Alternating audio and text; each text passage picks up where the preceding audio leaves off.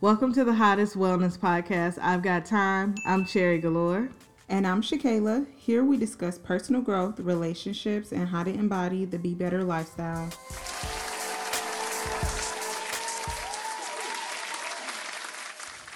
Hey. What's up? um, how you doing? I'm doing good. I just realized I'm a little hungry, but Yeah, I don't have like the hunger feeling, but I know I'm hungry because my stomach just growled before we press play. it's like a part of the podcast now. She's like, "Hello, this is Cherry." like she introduced herself first. So what's good with you? You know, I'm chilling like a villain with a go-to feeling. I'm out here doing my thug thizzle, doing my thing out here in these streets. Mm-hmm. Yeah, that's all I got. They didn't actually tell us how you were doing, though. I gotta be honest. Um, I'm doing okay. Um, yeah, I'm good. I realized a few days ago that I'm happy. I mean, I knew I was happy, but like, I feel like I was on the verge of about to stress myself out about something that I didn't need to stress myself out about, and then I was. I just had a moment of, girl, you know you happy, right? hmm So I'm good. That's good. We need those moments to like call back on us because you know sometimes we just get so lost in the day to day mundane things that we forget to like really have gratitude. Even though we share gratitude a lot, Mm-hmm. it's like, are you really feeling it though? You know. Yeah. Sometimes I say it and I'm like, even though I be present in it, I don't be really present in it. You know what I'm saying? Like, I know, cause I'm still ungrateful about hella shit, or still in my mind, I'm like, I want, I want, I want, or I need, I need, I need. But then it's like I wanted and needed all the shit I got now. So Yeah. yeah, just gotta be present. How you feeling? Um, I feel okay. I don't know. I have a lot of mixed emotions, and I think the issue is that I'm not really also being present in them. Mm-hmm. Yeah, it's a lot of avoidance going on right now. So yeah, What are you avoiding? I just don't feel like going there. You know what I mean? Mm-hmm. Sometimes it just take a lot of energy. Even though you're using a lot of energy by holding on to those feelings instead of like, I know what to do. It just, girl, Not today. Yeah, exactly. Not this week either. Maybe not this month. Oh. okay. Not I'm not giving that advice to nobody, you know. I practice I don't practice what I preach all the time, but that's because I'm human. yeah. You know what I'm saying? And that's also why I encourage everybody to do what works for them and to be present in their own journey. But I'm also sharing that with y'all cuz you know, I'll be struggling too sometimes to stay positive or even things that it seems basic as expressing your emotions or feeling them. Yeah. Yeah. With that being said, we can just go ahead and jump into the affirmation of the week. Do you want to share it with the class? Mm-hmm. Okay. Every time you bring it up to my face, it just takes me back to that one episode. okay. the affirmation of the week is It is safe for me to live and evolve within my body. How do you feel saying that and hearing it? Um, safe. Mm-hmm. Well, uh, obviously, but it feels like not everything's gonna be okay, but like a more comforting version of that. Because saying everything's gonna be okay, it's like, okay, girl. Yeah. I- mean, I could get triggered sometimes, honestly, when people say stuff like that because I've been through a lot of difficult situations, and although things were okay in the end, on a total scale, everything wasn't okay with the situation. And sometimes you just sound like a dick by saying stuff. It feels to me like it lacks empathy that responds like everything's gonna be okay. Like, first of all, you don't know if everything's gonna be okay, so stop saying that shit. Like we was watching um well we just finished Manifest or whatever. I don't wanna get no spoilers, but it got to this point where everybody kept telling Kyle like, Oh, it's gonna be okay, Kyle and like He was literally don't tell it. I mean, he knew what was up, period. And it was just like, not only are y'all gaslighting me, but instead of just having like true empathy for what I'm going through, you just say some dumbass shit like it's gonna be okay. Like, and it's literally not. Even though it did turn out to be okay, Yeah. it wasn't okay. Because there was still other shit that was wrong. So it's just like, stop saying that shit. That don't have nothing to do with this affirmation. this affirmation is really about being present in your body. And to me, this affirmation says a lot that it doesn't say. Mm-hmm. What we're discussing on the episode today is basically sex, but not just sex in the sense of like just getting it on, but like deep, deeply what that means for us and the energy that we store in our bodies and stuff like that. And a lot of people have been in unsafe situations and they continue to hold on that energy for life Mm-hmm. because they haven't processed it, you know what I'm saying? Or, you know, like did the shadow work around what that did to them, how that changed them mentally, emotionally, physically, you know what I'm saying, and spiritually. So I feel like this affirmation is just, you know, letting us know that you're safe now. You're not in that position now. So now it's okay to be at home with your body, to be connected to your body because our bodies do so much for us. Like outside of our sexual organs, especially as women being the creators, the portals, we literally bring life into this world. There's nobody else that can do that besides us. There's power in that. There's power within our bodies, or even just having gratitude for the things that our bodies do for us every single day. Like, I'm like a person that will really get into myself, like shit on myself about my looks or pick apart certain things that I don't like about my body. But like for the most part, I'm in good health. You know what I'm saying? My body is functioning well every day. My organs is working. Like that's a blessing. Mm-hmm. So I feel like this affirmation is just a callback to have gratitude for your body, to be connected to your body you know, it's a lot of spiritual talk where people say like, remember how I got triggered that one dude who said we are not Oh, our yeah. bodies. Like he just made it seem like there's no connection between your soul and your body, and it's like you're literally living in it until you die. How is there no connection? If your body says fuck off, then since we ain't connected, you literally will be fucking going into another plane. How are you gonna say, oh, we, my body is, I'm not my body? You are your body right now. Yeah. If you get sick, you are sick because your body is sick. I ain't gonna go into it, but either way, yeah. Yeah. So, uh, does that answer how does it make you feel? Yeah, it makes me feel, um, you know, present in all of the energies that I'm holding on to. Like, ooh, girl, okay, now that I think about it, I could let some shit go. I could heal from some things that I'm storing within my body. There's this amazing book. We, um, I think we listed it in our one reel where we recommended a bunch of books. Mm-hmm. Follow us on Instagram. um, at I've Got Time Podcast. Follow us right now. And it's called the body keep score and it's literally about that. It's mm-hmm. literally about how your body is holding on to trauma. So even there could be trauma that you experienced at the age of two years old you literally don't remember that shit but your body remember. You- when you mm. start to have reactions to certain stuff and you don't understand why is this coming where's this coming from why am i reacting to this why am i having an emotional response oh it's because your body remembers. Yeah so you don't have to break that down right here and right now. Too late. um but it is safe to do that you know what i'm saying? And if you don't feel safe with yourself if you don't feel safe with your family maybe you should get a therapist for real though. Me and cherry talk about that every week like i'm trying we trying to get sponsored up in here Can you hear me? Now we ain't gonna shout them out before we get it back. Hold on. Okay, I'll bleep it out. Um, but you know what?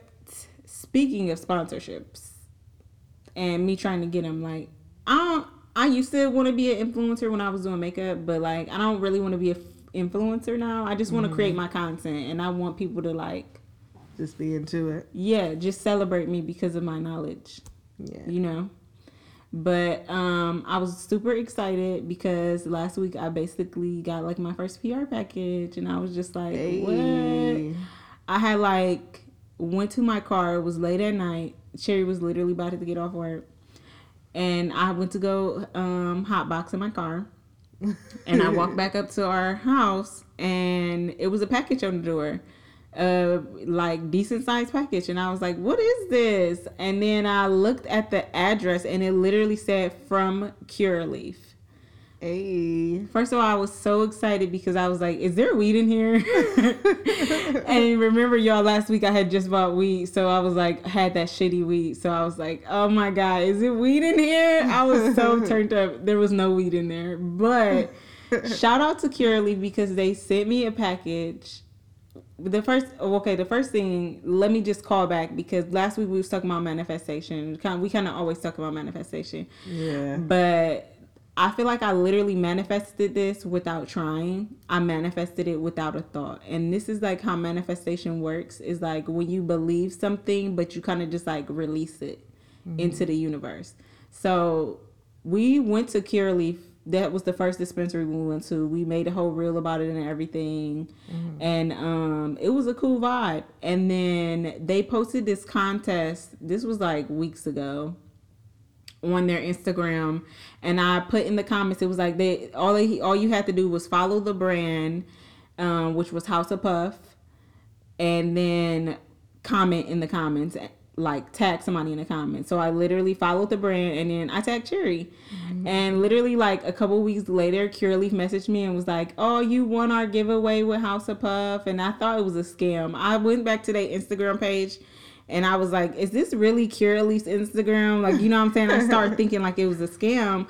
But then when I got my package in the mail and they literally had sent me like a hitter rod, they sent me a rolling tray. Um, what else did they send me? Like it came in this really cute bag that said bag that said like House of Puff New York.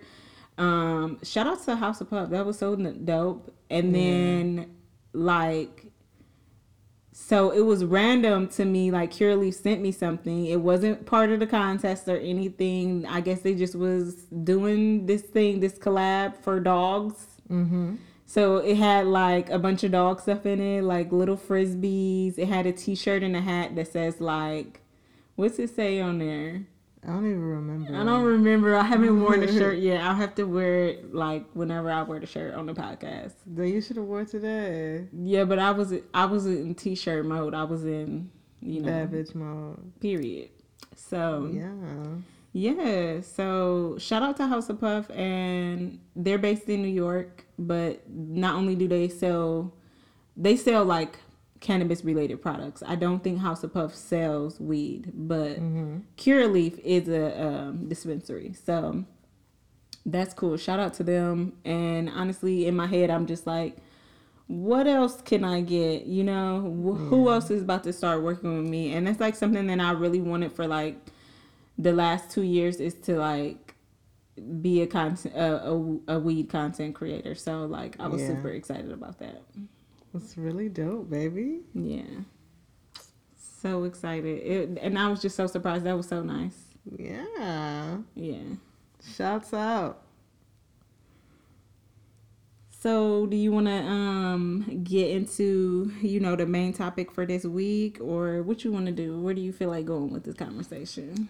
Um, well, I mean, you brought it up, so let's uh let's get into it. Yeah. okay well um, i don't know i feel like where should we start this conversation i don't know It's kind of a one of those topics where it can kind of It could go a lot of places, yeah. Yeah. And we have, you know, some specific places we want to go with it, but it's like, where do I start? I don't know. Do we start like at virginity? Do we start like what was our first experience like even with the knowledge of sex, you know what I'm saying? Or what was our background, I guess? What was your perception of what sex was before you had it?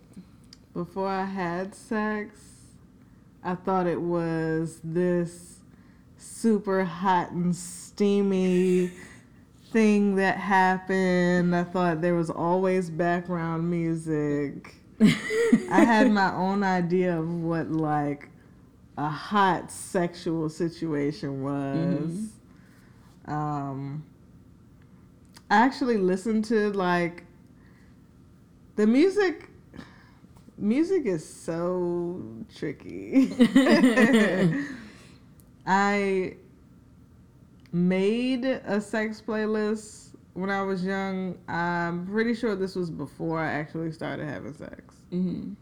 But it's fire. Yeah and I would just listen to my little music and just use my imagination like, oh yeah, you know. Yeah. I feel like that's a big callback to our discussion on a previous episode about the influence from TV and movies and stuff and like, mm-hmm. you know, what we think it is. But music definitely plays a big part of it as well. Yeah. I feel like I definitely romanticized sexual encounters before I had sex.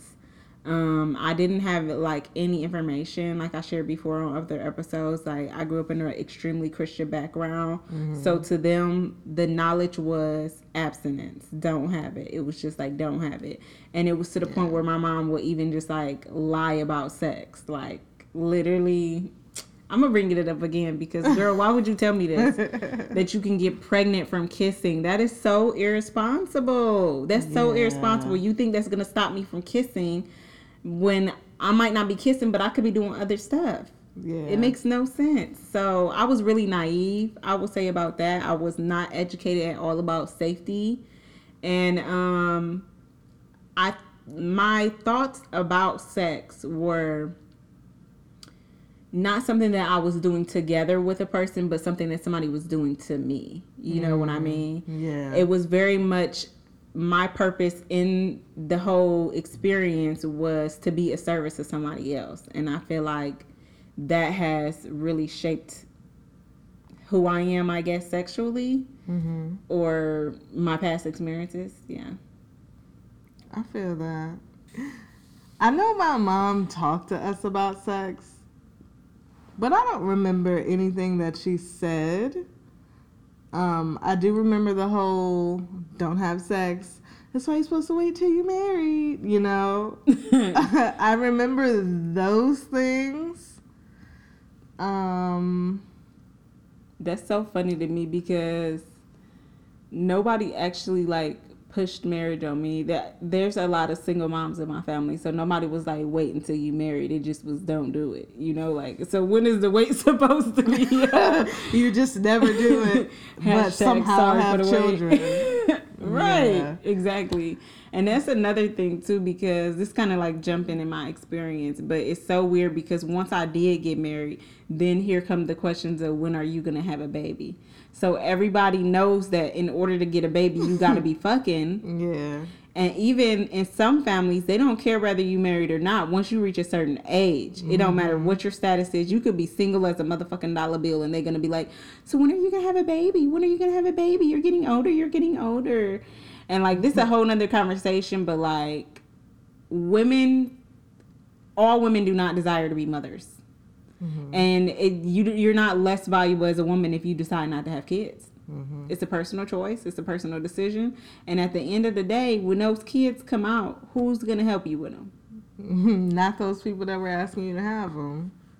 And usually not anybody. I'm gonna be honest with you. Being a parent is a lonely journey. Unless yeah. you're that girl where you already have that strong support system with your friends, it mm-hmm. ain't never gonna be your family that's my experience. I know that some people they do have a super supportive system with their family and things like that, but from a lot of conversations that I had, the majority of people, even if they do have that supportive family, once the baby come, you the only one there with it every day. You the only one getting up at night. You the only one that is paying the bills and putting that baby in daycare and all that stuff, and it is expensive. Yeah, daycare is crazy. Niggas be paying like five hundred dollars a week. What was that one statistic? I can't remember. It was like I read it to you. This was weeks ago, but it was like um, in the first year alone, people spend like however much Oh, money on a baby. I don't remember the amount, but it was Fuck. crazy. Like, oh my god, we'll have to revisit this conversation when we have our other parenting episode for sure. yeah, Because I feel like this needs to be discussed like more thoroughly outside of the context of sex. yeah. But yeah. Having kids is expensive. Yeah, and, And it's like like- it's not just expensive financially because a lot of people go on to that, Mm-hmm. but it's expensive emotionally too. Definitely. You're gonna put that emotional labor in because one, your kids need it, but two, there's two things as a parent. You either choose to learn and grow and become a better version of yourself so you can become a good parent to your child, which is gonna take a lot of emotional labor, mm-hmm. or you fucking don't and then you ruin the relationship that you have with your kids and that's still gonna take a emotion a lot of emotional labor. Either way, it's gonna hit you. Yeah. It's gonna get you. Yeah. I recommend everybody that if they don't have kids and if they not sure if they want them, they need to really think about what their life gonna be like once they have them. Yeah. I feel like people never think about that. I feel like it's rare for people to actually consider just how much their life is gonna change once they have kids. Yeah. I they mean, just like the idea of having a baby. some people just want to be a mom, but they don't understand like is it's levels to that. It's more than just a word. It's more than somebody just calling you mom. Mm-hmm. But yo, Yeah. for shizzle, my nizzle. But uh I love Snoop Dogg. I just gotta say that. I really do. he's I wish I knew him personally. I feel like he's such a great person. And I feel like he always be putting niggas on. Every time I hear somebody else talking about Snoop, they always talk about how he put them on. Like Katt Williams told a story about that, and he was saying that um, it was one of his first movies that he had worked in, and I don't remember what movie that was, but he said he had worked with Snoop. Basically, Snoop put him on. mm-hmm. And after that, like they've been working together ever since and genuinely became friends. And I was like, damn, that's crazy. Yeah. But a lot of people say that about Snoop. A lot of people say that. Like, the first of all, let me just say how goes this nigga is that he literally pays somebody, I think he said 100K a year or 80K a year just to roll his blunts. I'm going to come back with the real numbers, but like, first of all, let me get my rolling skills up because don't let me manifest me rolling Snoop's um, blunts. This dude just goes everywhere with him and just be having blunts rolled up. I wonder if they can smoke together. I'm sure they do. Ain't no way he don't be smoking that nigga out. Come on. His job is literally to smoke and get other people high. I fuck with it. That is hilarious to me. I feel like that would be like a super cool job to have for like maybe a year or two, but Mm-hmm. then eventually you're just gonna be like, okay, what else? Yeah. It seems like it's really fun though. But what if it's not though? Because although we're people who are really aspirational, like there's some people who their aspirations don't go far or don't have many levels. So like how last week I was saying like, you know, I didn't really feel fulfilled as an esthetician. It's not because I genuinely didn't enjoy it. I loved it, but I had bigger aspirations than that. And some people, their aspirations is right there. Like, what if his life purpose in his lifetime, the only thing he's supposed to do is just chill and get high? Like, Well, damn, why wasn't that mine? you didn't sign up for it, my nigga. Dang, You got to sign up before you get here on the clipboard, why we signed up on a clipboard? girl. They not My contract was long. It probably was 600 pages. They was like, "Are you sure? This is a really long contract." Like, I'm like, "This is my last trip," and here I am down here, ah. girl. Every day I think about that. Like, wow, I really asked for this shit. That's crazy. crazy.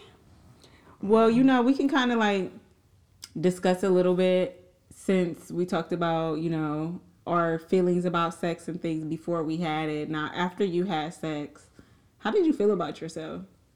Did you feel bad about it? I didn't feel bad at all, girl. I had sex and I said, "Oh, say less." Did you feel like it was good to you? I was having a blast. Wow. Like, it's so crazy. You know how in movies and shows and stuff, the guys will be like, "It doesn't count unless, basically, unless he says it does." hmm So it was kind of like that. Um, and he counts the first time as one thing. I count the first time as something else. What he counts wasn't actually our best session, so I wouldn't tell people that that was our first time. But um, I was having the time of my life. Wow. I wish I had an experience like that, but honestly, I was so fucking brainwashed that I just felt so guilty about it. The first thing is that I lied. And the first this I'm a I'm not anymore cuz now it's just like girl just be real with yourself, but like I used to be a career liar. Like I would lie about some of the most stupid things, but I also would lie about things so that I could like fit into social circles. So like I ain't even gonna get into my history lies. This ain't the time. we can do it on another episode. right. Shay's lies. But the first lie that I started with when it comes to sex was that it was good. Now, before I had sex, when I lost my virginity, I was 18. So, in my opinion, that's like a late starter mm-hmm. because I knew girls who was having sex at 13. I knew girls who was having sex at 11. All of my friends in high school was having sex to the point where nobody believed that I wasn't having sex. It was like, you got to be fucking.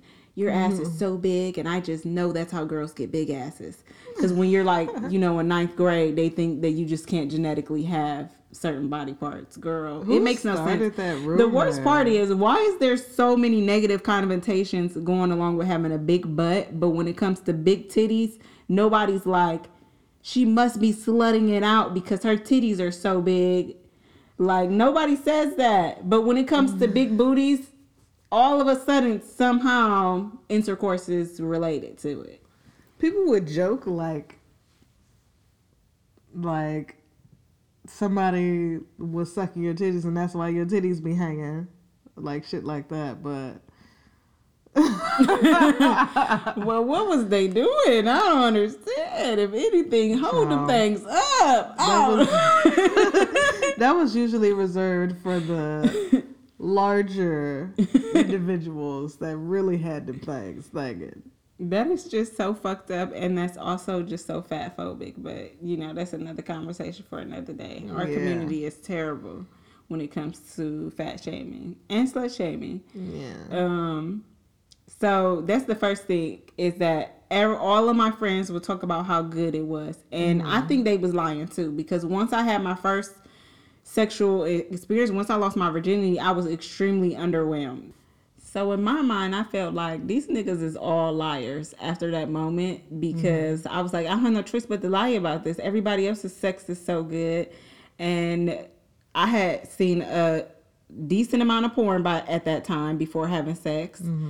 I heard people talking about it in conversations. I seen it in movies and TV and music, and in my mind, I thought it was just gonna be this so like just like real deal like. Like you know, like I thought just thought it was gonna be so amazing, and honestly, I could have kept it. Like now, the second lie I started telling was I was ashamed that I lost my virginity to this dude that I only knew for like two weeks. And so once I met, like, I started going out with this dude and he was my boyfriend. I was just like, well, after we had sex, I just started telling people I lost my virginity to him instead.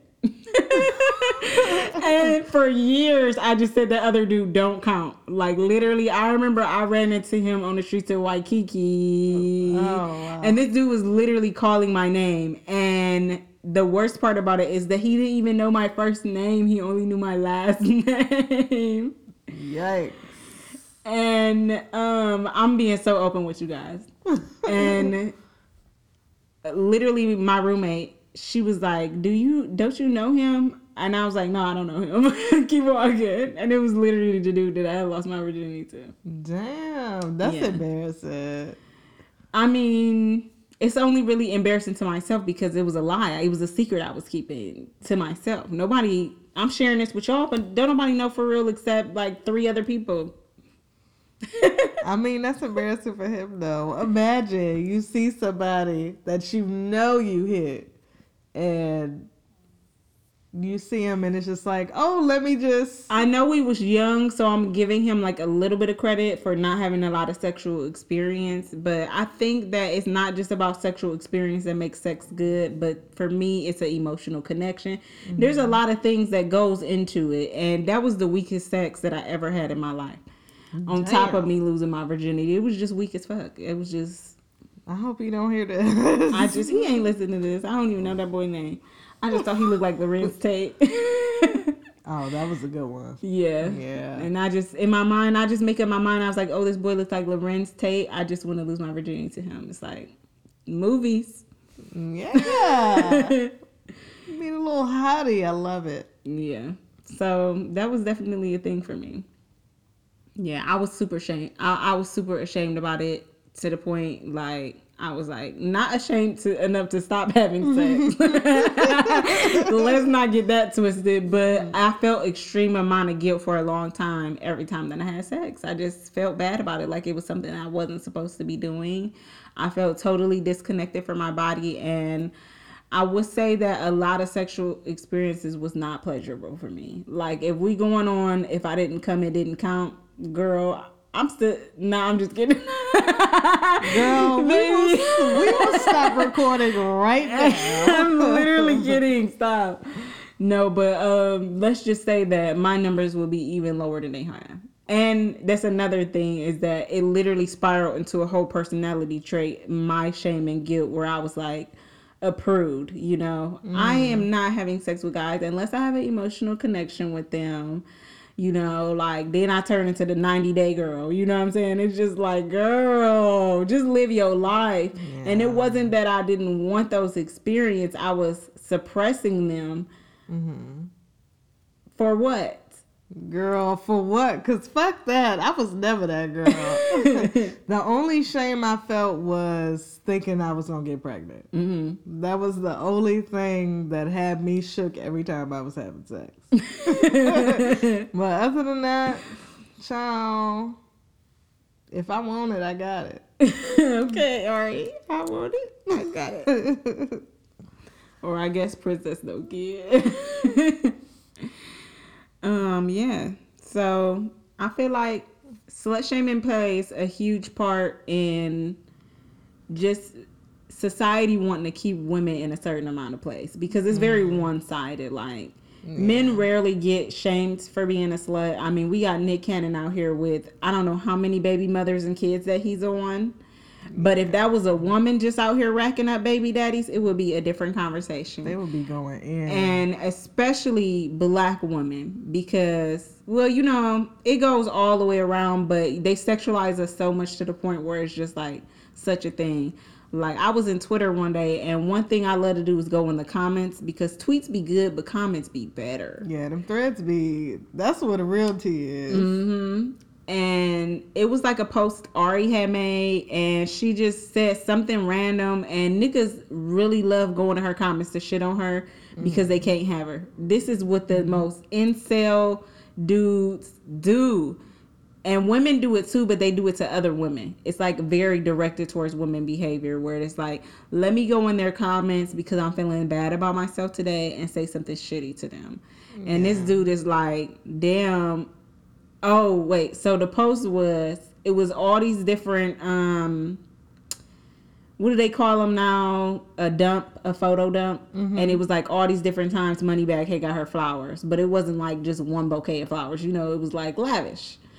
And the dude in the comments talking about some dang who she with now would seem like she just fucking everybody. Like, what are you talking about? She's literally been in a committed relationship for the last two years, and as far as you know, that's the only nigga she didn't fuck because I mean, as far as you know, she didn't fuck two niggas. Mm-hmm. Why are you worried about her body count?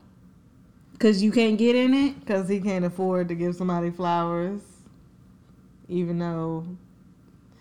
Can we just real quick? I just want to say. It doesn't really cost that much to get somebody flowers. You know, they make it seem like it's such um, a luxury experience on TV and movies, but like dead ass, you could go in the grocery store and get a bouquet of flowers for like six ninety nine. Um, there's so many stores that I'm not even gonna start name dropping because at this point, collab me. But like, it doesn't make sense. Me and Cherry get flowers for each other pretty frequently because it's literally not that expensive, and it just says, "Oh, I love you." Yeah. And I remember I used to tell myself I wasn't a flowers girl. I didn't like flowers because they just die in a few days, and I just rather have like a gift that I can keep. Mm-hmm. And that's still true, but that doesn't take away from the experience of the flowers being really nice. So I don't know what your sexual orientation is, your gender, none of that matters. But if you're with somebody and that's something that you want, first of all, express it. Second of all, just know that if this is something they acting like they can't pro- provide, like it's too much, like it's literally not too much, and stop fucking with that nigga. Because Yeah. that's literally like the same thing as going to get Starbucks. Yeah. For real. Now, if Starbucks is your version of flowers, That's then that's a different different. conversation. But I feel like even every once in a while, even if that's not your preferred gift, mm-hmm. it's nice to receive them though. So yeah, it's nice to know. Hey, you thought about me. yeah. But yeah, so you know, I I was a slut shamer and I slut shamed myself too, even though I wasn't a slut. I don't think it's nothing wrong with it being a slut or a hoe or whatever. And I feel like I wish it wasn't a name for it, and it's just so weird that the names only be geared towards men. I mean, towards women. Yeah. Like, what what's her name? Um, Elizabeth. Oh yeah, formerly known as Karrine Steffen. Yeah. So Karrine Steffen, she has a podcast, and she was, I seen this clip a while ago, and she was saying how she hates that too. Mm-hmm. And she's like, literally everybody's having sex. We're all having sex. And in order for you to have sex with this woman, now both of y'all got another number. And most of the time, men's numbers outweigh women's. I feel like it's just now getting to a point where women are like more sexually liberated and they're ex- allowing themselves to have sexual experience with multiple partners. But mm-hmm. before, it was just like, yeah, no, that wasn't socially acceptable. But we're all sluts then. If I'm a slut, you a slut. I remember one time we was on the blank space, and I can't remember who I was talking about. The blank space is our web show. Well, me, Bianca, and Shani's web show that we used to stream on Twitch. And I remember one dude, he was in the chat and he said something about one girl that we was talking about because we did like hot topics and stuff. Mm-hmm. And he was like, called her a hoe. And I was like, you a hoe. Like, I got so mad because, like, the fuck? Like, literally, Yeah. why are you calling her a hoe? And people, You don't even be knowing though. You don't even know. All you know is like, let's use Ari for example. All you know is that she been with Moneybagg and her baby father is um Herbo, right? right G Herbo. So for all you know, she's had sex with two people. That's what you know.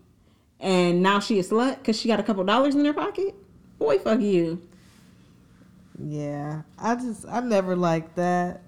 Like that's one thing I used to like about not like that's one thing I used to not like about um people when they used to talk about Kim Kardashian. Ugh, I knew you was gonna bring that up. I was literally reading your mom like five minutes ago. Cause like it would always just grind my gears because everybody that they would bring up she was in a relationship first of all are you if she wants to have sex with whoever she's with is that is that not okay Whether she in a relationship or not, though, because do these niggas be in relationships? A lot of um, times they do be, and they be cheating. right And then when they're single, it's a free for all. Why don't women have that same grace to allow us to explore our body with partners of our choosing? yeah We was gonna do it anyways. And we don't need your approval or validation to do it, but just keep that same energy. That's all we asking is keep that same energy that you have for your homeboys. You know what I'm saying? Like Cause these niggas is some sluts. Exactly. And, And, like, all the dudes that will call you a slut is the same niggas that want to fuck you. That's all I got to say. Literally. Nobody ever called me a slut and they didn't try and fuck with me first. That's like the other version of don't nobody want you anyway. No, literally, that's what they do. They're gonna say stuff like, "Oh, you ugly now," or this, this, and that. It's like like I wasn't ugly when you was just trying to hit it from the back. the problem for me with sex is that a lot of people, a lot of men, especially, they want to have sex to you and not with you. Mm-hmm. And I feel like that has always rubbed me the wrong way too because I don't want to waste my numbers. That's what I feel. And even though that's like a basic patriarchy, like why do I care about my numbers? But like I definitely don't want to waste a number and then it just was so weak. Like, oh, I could have mm-hmm. masturbated for this. That's so unfortunate. 'Cause when you masturbate, you get off every time, baby. Yeah. I mean, for real though. I mean, even though it's not sex is not always about that. It's not always about finishing or whatever, but I feel like that's for relationships. If we not together, no. we both came to Yeah. come. Absolutely. Do you feel like the patriarchy or religion has influenced you in any way and the way that I guess you move? Um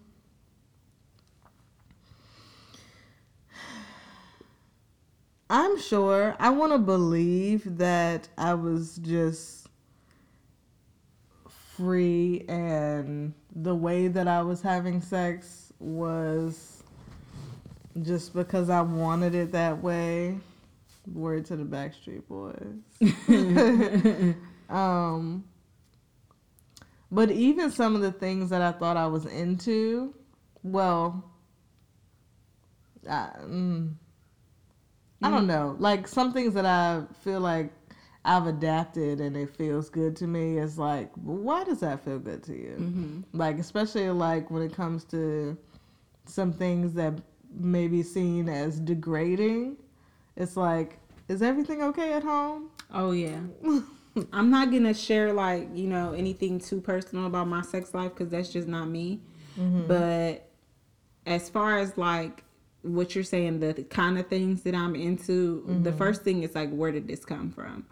I feel like for me personally, it's given sexual abuse, and it's like we don't realize like when we're holding on to this trauma and stuff in our body that's how it's impacting us on a daily basis is that now that's like where our thoughts and stuff is centered or we try to think that we're craving this thing but it's mm-hmm. like rooted in trauma you know what i'm saying? Like once you heal from it then you start feeling like you don't have a need for that anymore.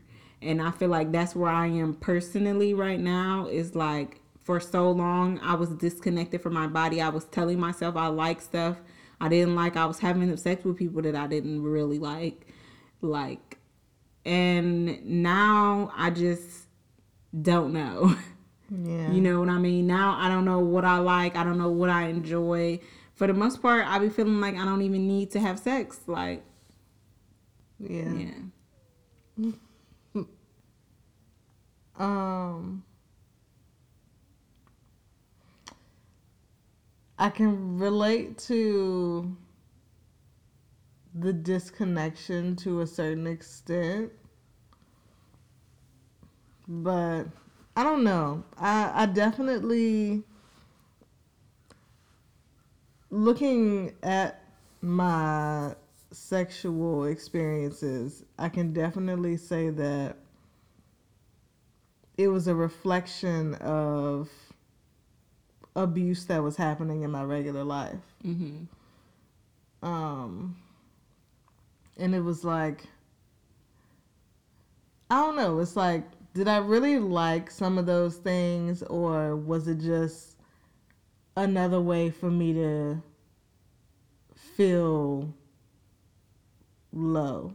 Mm-hmm. Like, was it just. I don't want to refer to it as like an addiction, but like just. I was so used to feeling down or feeling like somebody was disrespecting me that I it moved into my sex life. Mm-hmm. It's like it spilled over. That makes so much sense, like you saying. Yeah. Yeah. I feel like yeah, I can relate to that too. I feel like that in general we kind of like seek out the experiences like that are going to give us some type of high or whatever. Mm-hmm. That's we feel like it's gonna raise our vibration, even though at that point we didn't realize what a vibration was. It's like we're naturally gravitating towards that. Yeah. And when you are used to a lot of trauma, even if you haven't yet acknowledged that what you went through was trauma or just whatever, you start to go towards those type of experiences because they get they boost your endorphins. It's like, mm-hmm. oh, this feels good to me and it doesn't really feel good to you it's just that's what you're telling yourself to cope through the pain mm-hmm. because then you would have to go back and acknowledge why in the first place do you want to feel disrespected or degraded or anything and i feel like too a lot of that is porn for me personally it's like i really wanted that like to feel degraded or like just used up in a sense. You know yeah. how they make it seem important. Yeah. You know what I'm saying? They, they make it seem like the female talent is not even important in a way, even though they the ones who make the video. Yeah. Not to say that we don't watch men's video, cause yeah, but it the, depends on who it is. Uh, I don't. Um, we ain't got to get into that today because this conversation is not really about that. but you know what I'm saying? I feel like for sure that definitely had an impact um, on how I wanted to be treated during sex, but also how I felt about my body when I'm not even having sex. Like I shared with you a little bit ago that um, I used to be so insecure about my breasts when I was younger that I would like not show them. Like I would have sex with a t-shirt on because I was like I hate my body. And when you used to seeing all those videos, I'm making it sound like I was just mm-hmm. watching them in and out. but you know what I'm saying? Like you start to compare yourself. It's just like Instagram. It was mm-hmm. like before Instagram, we was looking at these models and stuff, and not mm-hmm. just models on Victoria's Secret, not just models at Fashion Nova, but like the models yeah. in the industry. And what did they have? Those balloon titties. Like, this is why I was already like 14 years old. Like, I want a boob job. You know what I'm saying? Yeah. And so I feel like as a whole, like, just society, it doesn't create a safe space for us to be sexually liberated to the point where people think sexual liberation is just having multiple partners or having a lot of frequent sex. When sexual liberation is just about feeling at home in your body, you know? Yeah, it's about like just doing what you want and what feels good to you. And that might include not having sex. That's still being mm-hmm. sexually liberated because. Yeah. If you feel free doing that and you feel good doing that, then, you know? Mm-hmm. So, do you feel like having sex did it change you? Yes. I can't really pinpoint how, but I know it did. I know for sure, like, sex is another way of expression for me. Mm-hmm. So having sex for the most part is like it's like I finally get this art out that I've been working on. Mm-hmm. And it's like, oh, okay. Yeah. I'm good now. It's like a sex is like a safe space for me. I wish I could be like you. I feel like a lot of stress around sex right now. Well, I want to talk about why. That's another conversation. I'm, I'm not even sure if I'm ready to share that with the podcast. You know, that's too much. Okay. But yeah, I feel you though. I feel like this is a good um, segue into mental health matters mm-hmm. because you know, as we are, you know, dealing with the patriarchy and learning ourselves and learning our bodies and things like that. It's like there is you can experience a lot of mental health issues around sex and uh, your journey to self love and everything like that. It's like, oh, girl. I feel like a lot of people are celibate nowadays because they like starting to realize their value. And not that there's no value in having sex, but I think a lot of women, especially, and hopefully men, start to realize that a lot of the sexual encounters that they had was not valuable. Mm-hmm. And um, you know like i don't want to get too crazy or too spiritual with it but when you're sharing your body with somebody you're allowing them in your fucking portal like yeah your body's like literally storing their energy mm-hmm. you know what i'm saying like we don't think about it that way but it is true so to me there's like it's deep it's like a real thing like me now that I know my value as a person, I know it goes hand in hand with okay, I'm way too valuable to be fucking with certain people. Mm-hmm. And that's not to say that those people also don't have value, but they need to work on themselves to be able to like get with this. You know what I'm saying? Yeah. So I just feel like for me now, sex is not about anybody else. And this is the first time that I ever been able to just be selfish I really feel grateful to be in a relationship with you that you like support me and like what I'm going through and stuff like that. Mm-hmm. Because for me, sex is like an emotional thing, but now it's like it's a spiritual thing. So it's like I have to be present with whatever feelings I'm having about it at the time. Yeah. Do you ever feel like you have like had experienced like mental health issues surrounding like sex or anything? Yeah, that whole period of everything was not okay at home. Mm-hmm. Yeah. Yeah. But I gotta say, when everything's not okay at home, that sex be hidden. See, I can't relate to that at all. This is me. It's so funny to me because you're literally an air sign, so I don't even understand. But like me as an earth sign, I just cannot like this is me period with anything. It don't matter what is regarding in my life, but so it also happens too in my sex life that like if I'm extra stressed or like I just have a lot going on, it's no way I can like be present in a sexual experience. Like even when I try to, I just be like not really there. So to it ain't never hit like that to me. Like when everything's not okay at home, the lights is off downstairs. Oh, okay. Oh, no. It'd be a party. like, you can hear the music. Like not the music. Cause it's like again, it's like that it's your time to express. It's your time to like just let it out. Yeah. I don't think that I've ever really felt safe outside of myself to really express I guess I don't not I don't want to say my sexual needs, but I guess just like everything in mm-hmm. sex and what I want to do and because I haven't had a lot of sexual partners, I don't know, I just don't feel very connected. Well, first off, it has nothing to do with having different sexual partners. It's about you.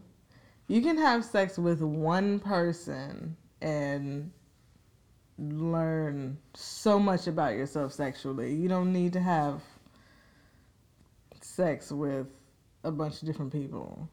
Yeah, that's true. Like, I feel like maybe because that's that may not be your experience. You feel like that might mm-hmm. be what's needed, but FOMO.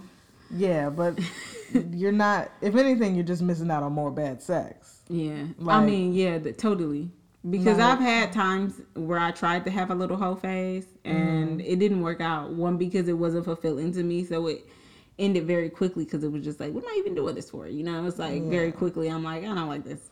Because it's really not even about that. Like when people talk about a whole face, they're referencing sex most of the time. But to me, a whole phase is just like a time for you to interact with different people. Like you don't have to have sex with those people because that's not really where your experience and knowledge is coming from. It's just coming from dealing with different types of people mm. and learning how to navigate that. And also, but that's just dating, though. That's not a whole phase. but they want to call it a whole phase just But- to encourage people to just be fucking because they think, oh, you won't know what you like if you're not out here fucking. That's how you know. Like, no. Like, how about you just I think that different people have different needs. So I think I'm not saying that you have to have a whole phase or nothing like that, but I feel like different people have different needs. You know what I'm saying? Like what I need to really feel like evolved in my sexual liberation is to be with one person and just to feel safe and you know like all of that stuff and some people they generally feel like they need to experience like different sexual partners and some people they don't think about it at all there is no intention behind it except what they feel like the purpose of sex is which is to come that's dangerous. it's very dangerous but that's why we have so many single moms out here because people are willing to have sex with anybody and i'm not willing to have sex with anybody that i'm not willing to get pregnant by i'm gonna be honest with you I got to think about it. I have to think about just like you said. That's the only thing that you had guilt about. It's like is somebody gonna put a baby in me? It's like that. Those that's one of the things that I think about before I'm like start interacting with somebody on a sexual level because I mean men really, but like dude, where is this going? Because to me, my sexual energy is valuable because sexual energy is also creative energy. That's the sacral chakra. So at the same time that I'm just giving out sex all over the place, I could have been using that same energy to create some shit. I could have been using that same energy for something else. Mm-hmm. So to me, it I'm valuable and I'm just not allowed to have sex with everybody. And that's just me personally though. I don't judge nobody else for doing what they do. Eh, If anything, and if I have any friends that are sexually liberated in a different way than me, I'm I want to know the tea. Spill the tea, sis. What's going on? Let me live vicariously through you. Yeah. But for me personally, it's just not very fulfilling. So I'm never gonna be out there living that life. Even even when I tried, it, it was dumb. It was real dumb. Yeah, it's really, it's honestly really disappointing when you're like just trying to have sex with people and it's not something that's just happening naturally. Yeah. Like I've had some moments where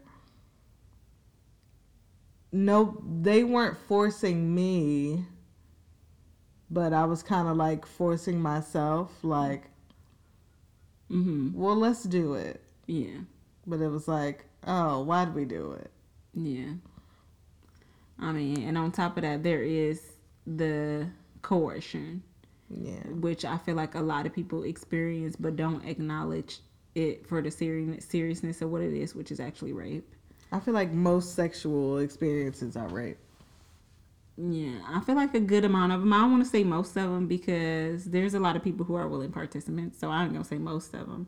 But I feel like there's a good portion that of crimes that should be investigated. That's what I think for sure, especially as young people because men are not being educated about what consent is. Mm-hmm. And women, since we're like taught to please men, whether it is in cooking, whether it's in cleaning, whether it's being wifey material, part of that whole performative thing of being that girl, the only girl for them, is also living up to this expectation of being their some sex slave, being available for them when they want to have sex, and Outperforming the next girl, making Yeah. sure you doing stuff. Cause what you won't do, another woman will. And that's perfectly fine. I've come to the conclusion that I'm okay being single. So I, it's nothing that I'm doing in my relationship that I don't genuinely want to do. I'm not mm-hmm. just doing stuff just cause I'm that's what I gotta do to keep you with me. Like that's ridiculous. Please stop doing that to people. Doing that in your relationships. Yeah. Cause I'll tell you what, when somebody want to leave you, they gonna leave you, and sometimes that's for the best. But your sex ain't gonna make them stay. That ain't gonna be it. Not at all. It ain't gonna be it at all. I remember when I used to listen to. Oh, should I say the other podcast name? Um, I can bleep it out. It'll podcasts make all it the time. hot. Just say it. When I used to listen to Lip Service, and um, Stephanie would be up there, and she would just listen to her talk. First of all, it's just hilarious because what are you talking about? And then I've never uh, listened to lip service. Oh. I want to say you're not missing anything, but the early days, you kind of missing out. It's hilarious to me. hmm Um, but she would be up there just talking about how she would make sure she would like suck her man dry before he left the house just to make sure that basically that he wasn't out there fucking nobody else and he would come home. And it's like, this sounds like so much work. It's so much work and it's ridiculous. First of all, you doing all that just so your man won't cheat on you. What happened to him just not cheating on you? And if he cheat on you, that don't have nothing to do with you. It has everything to do with him, his choice of doing that, him feeling inadequate enough that he feel like he needs to have sex with other people when he's in a committed relationship. Like everything reflects back on the other person. I am not doing all that extra shit. I never been an extra shit girl. Mm-hmm. you're gonna get mm-hmm. what you're gonna get. Like honestly, I feel like there was a couple times where I was like in a relationship and I had an extra shit phase, but that wore off because what the fuck am I doing? Yeah.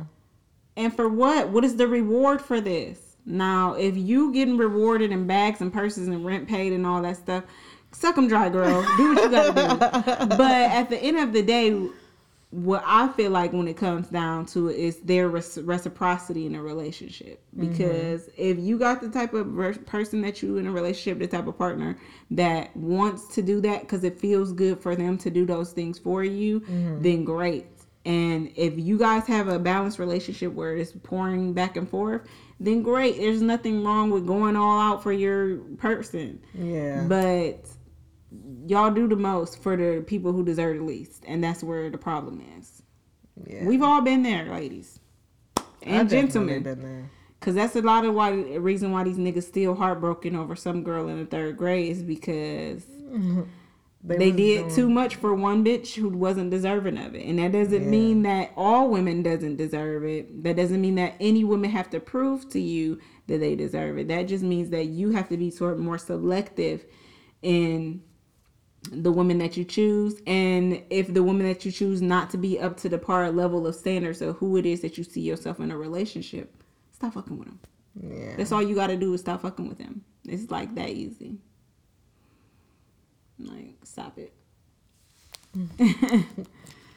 Insert that was easy button. man speaking of you know women who are sexually liberated our girl Meg Thee Stallion is the first black woman on the cover of um forbes, Forbes. yeah 30 under 30, right? 30 under 30 That's crazy. Shout out to her. Ah. I love Meg Thee Stallion. Um, you know, we support her in every way, shape, or form. I mean, I do. You know what I'm saying? Send that nigga Tory to jail.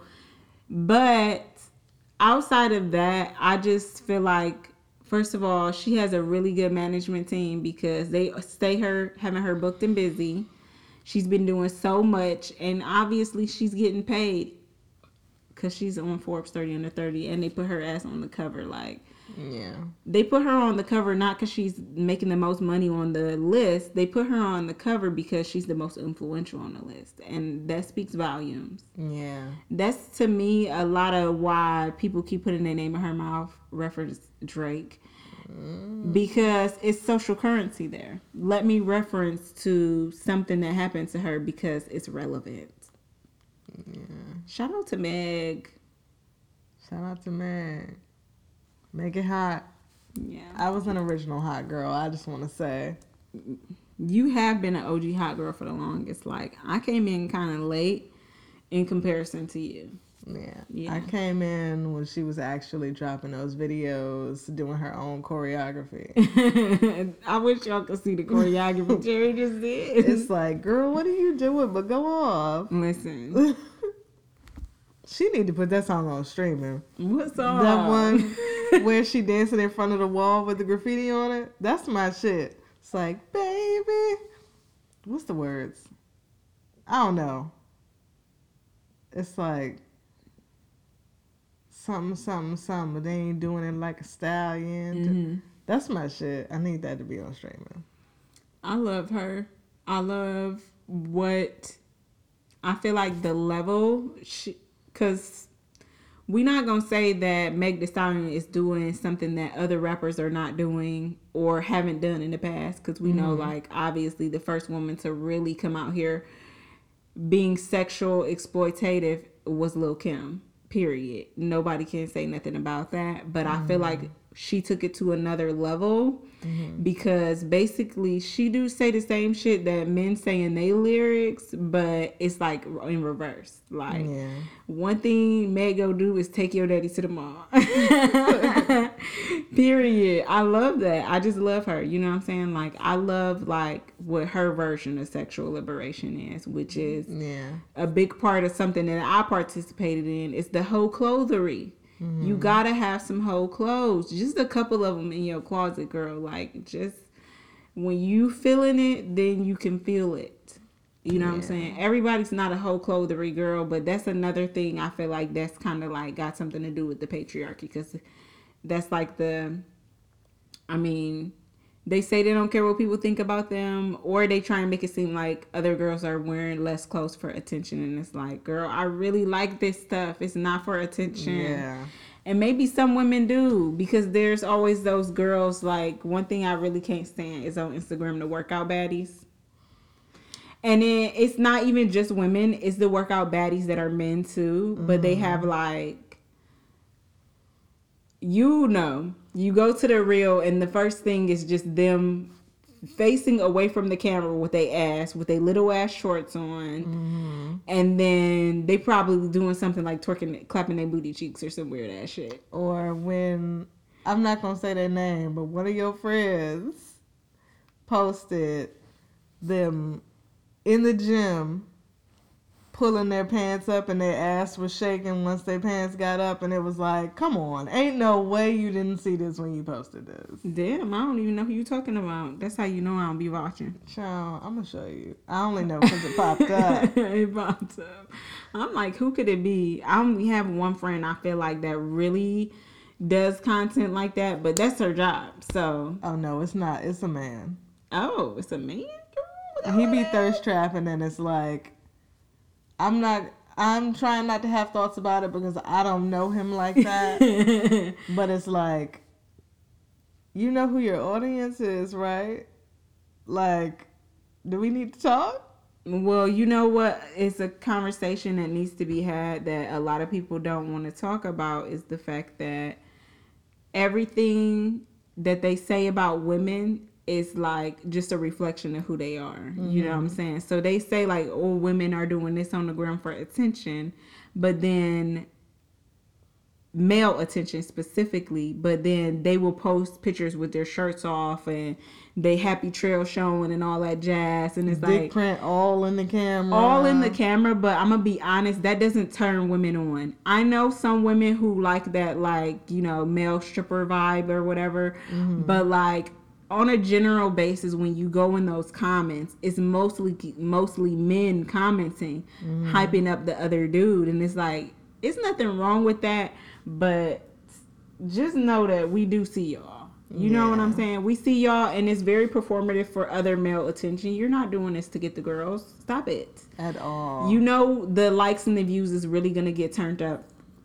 And it's not always gay men that they're getting attention but a lot of people do gay fish I feel like that's really fucked up when men do it specifically.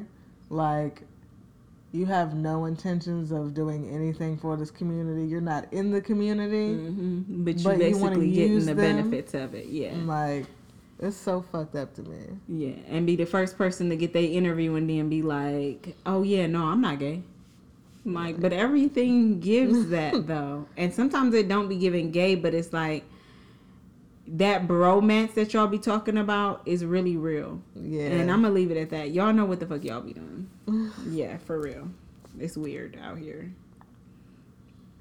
Um speaking of, you know, athletes and everything like that, this week we got USMNT captain Tyler Adams. So basically after one of his events he was doing an interview and I forgot what country he was in. But the interview, the interviewer, because it was like, you know, when they have those events, it'd be like the person sitting on the stage, and then it'd be all these reporters in the stage. Mm-hmm. So re- the reporter dead ass was like, "So How you feel about representing the U.S. and they so racist? oh my god." Um, the first thing I feel like his answer was very mixed. Just like him. Uh, yeah, I mean that would be the response from somebody. I feel like um, who has a white mom. I mean, he said he was raised by white parents. His answer was just very. mm-hmm. You don't know what it's like fully to be seen as a black person, and that lies Yeah. the issue. I don't even think that he was given speaking points or training should those conversations come up. And that's how you know that he doesn't have any black people on his team because these is conversations that we have at home with our kids when they're like 5 Mm-hmm. You know what I'm saying? Um, so it's very evident to me. And his response was just like, well, um, He was it's racism everywhere. yeah, and because I was raised by white people, I can adapt to any environment. Yeah. It was like, do you hear yourself? basically it sounded like what he was saying like i don't want to be those people that read through the lines but i'm gonna be that person for right now it's just like um i don't i'm not impacted by racism so therefore i feel like if as long as you do what you're supposed to do around white people then you won't be impacted by it Yeah, I'm not like those other blacks. Yeah i know how to act so i ain't gotta worry about racism wherever i go That's basically. but it exists saying. i'm not saying it doesn't exist i just just not for me. Yeah. First of all, shout out to that reporter for asking him that question because, yeah, yeah. but you know what? I would want to know why don't you ask some white people that shit? I feel like he knew what he was doing. Reporters be knowing their research. He probably knew Yeah. this kid was like adopted by white people and stuff like that. And uh, he knew what he was going to do. You know what I'm saying? Like, oh, Yeah. yeah, this is going to be good. I feel like it brought up a necessary conversation for sure, but I feel like this is the issue when people of other races and ethnicities decide that they want to adopt black children, but they don't have any experience with black people. mm-hmm. Don't adopt no black kids if you don't even have black friends, if you don't have black family, if you don't have nobody around you that's to help you and guide you as you try and raise this child who has to operate totally differently than you do in the real world. And as we see him having that conversation on that table, that's gonna come back to him later. You know what I'm saying? It's gonna be Yeah. another time where he's gonna look back and be like, "Damn, I was really ignorant to this." You know what I'm saying? Like I just didn't know. Yeah. So it is what it is. What did you think about that? I saw his response, and my first thought was, "Girl, fuck you," because what do you mean I can adapt in, to any environment? Like, what? Like, I know what you mean, but don't say that. It's just such a spit in our ancestors' face because you don't think black people have adapted. Is that what you're trying to say? Because do not do me. Like I will get on a whole soapbox up here about this shit, but like this is why I keep having repeated conversations about slavery and shit and how all this stuff is rooted in this. You think that black people are not adaptable? We're more adaptable than any motherfucker living in this country because we had to adapt through slavery. We had to adapt through segregation. We had to adapt every single day in our work environments, being around all this shit. Our whole system is created around racism. Yeah. It's not about being adaptable. It's about we're just black. Niggas don't like us because we black. That's Yeah. it. There's nothing that we can adapt to. Society needs to adapt to this some bullshit and start over. But the thing was, all of this was intentional. It was purposeful, and they did what they wanted to do when they had to do it. You know what I'm saying? And if they wanted to create changes, they would. But there's literally still racial propaganda to this day. Like, please stop. It's it's not about being adaptable. Like, no. Yeah. It was it was a bullshit answer. It was an expected answer, honestly, Mm-hmm. but ciao. Let's he answered it too fast. I'd have been like, next question. Because if you don't have nothing to say that's gonna add value to the conversation, just shut the fuck up. Because now we can't even root for you the way we was rooting for you. Fuck you and fuck America. That's how I was feeling. um, the last thing I wanted to talk about today for For Us By is um, Tanisha Godfrey. You guys might know her as the creator of It's a Chicken Salad. and this really pissed me off because we get up here every week and we talk about how like white people that are content creators have like opportunities that are different from us, bigger opportunities, bigger pace. There's a huge pay gap in content creators that are of color versus white people and shit like that.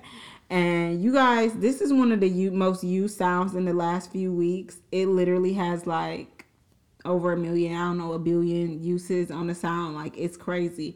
Every celebrity you could think of has been using the It's a Chicken Salad sound. It's crossed over from TikTok to other platforms. You know what I'm saying? She on TV and shit with it. I seen the damn news report in Cleveland. People going to Cleveland to create content just so they could try this chicken salad from 81st Deli, which I'm from Cleveland. Do not go to 81st. Do not go down there. That is the hood. Y'all, if you might look like you belong there, that might make sense, but I wouldn't recommend coming from out of town when your nice rental car or whatever, your Uber Black, don't drive down there. Yeah. Don't do it. Come outside of your shit We go. The chicken salad ain't that good to pew pew pew. Don't do it. Just saying. but shout out to her because she just signed a deal with Weight Watchers. I don't know what is the pay on that, but I know what the pay is not, which is five hundred dollars. I wanted to discuss this because Google offered her five hundred measly dollars so they could buy the sound from her. That is wild to me that like I wonder if that's where they started. Like did they start at 500 or But why would that be the starting place for a sound that literally has like billions of uses? Like you really thought. Now we know Google got a big bag, Mm-hmm. and we know that they're literally paying people a lot of money. There are some creators that they they have a yearly contract with them. They're paying them a lot of money. They even work with celebrities and stuff to do like whatever. Oh, the new Google book just came out. Now they about to do a whole campaign with Alicia Keys or some shit. I just made that up off the top of my head. I don't know if if Alicia worked with Google. I'm just saying that they have the money. Mm-hmm. And for them to offer that lady five hundred dollars, like first of all, that's so disrespectful. Secondly, suck a dick, Google. Like, Like if you can't, if this is what racism looks like, y'all. If you think that this is not just purely based off of racism, this is what we talking about. Because at the end of the day, this is business. Mm-hmm. So they knew they seen the value of the sound, or else they wouldn't have contacted her and reached out to her to use the sound. They never reached out to me for none of my songs. Have they reached out to you? Mm-mm. She's a big deal. Yeah. And then to only offer her five hundred dollars, like really? Google They thought that she was. It comes down to knowledge. people thinking that black people are dumb and don't know their own value. Mm-hmm. Like five hundred dollars. The fact that you thought that this would even satisfy somebody, five hundred dollars won't even pay the rent. Google would have been using that sound in all kind of commercials and shit until it wore off. And the fact that they would have made way more than five hundred dollars, and they was not even trying to catch her, like check, cut her a sizable check. Mm-hmm. Boy, now y'all look stupid because she got a Weight Watchers commercial. They was really trying to get over, and I'm glad that that was made public. Mm-hmm. She made it public. You know what I'm saying? People from Cleveland, we gonna let you know what it is after we get our money, though.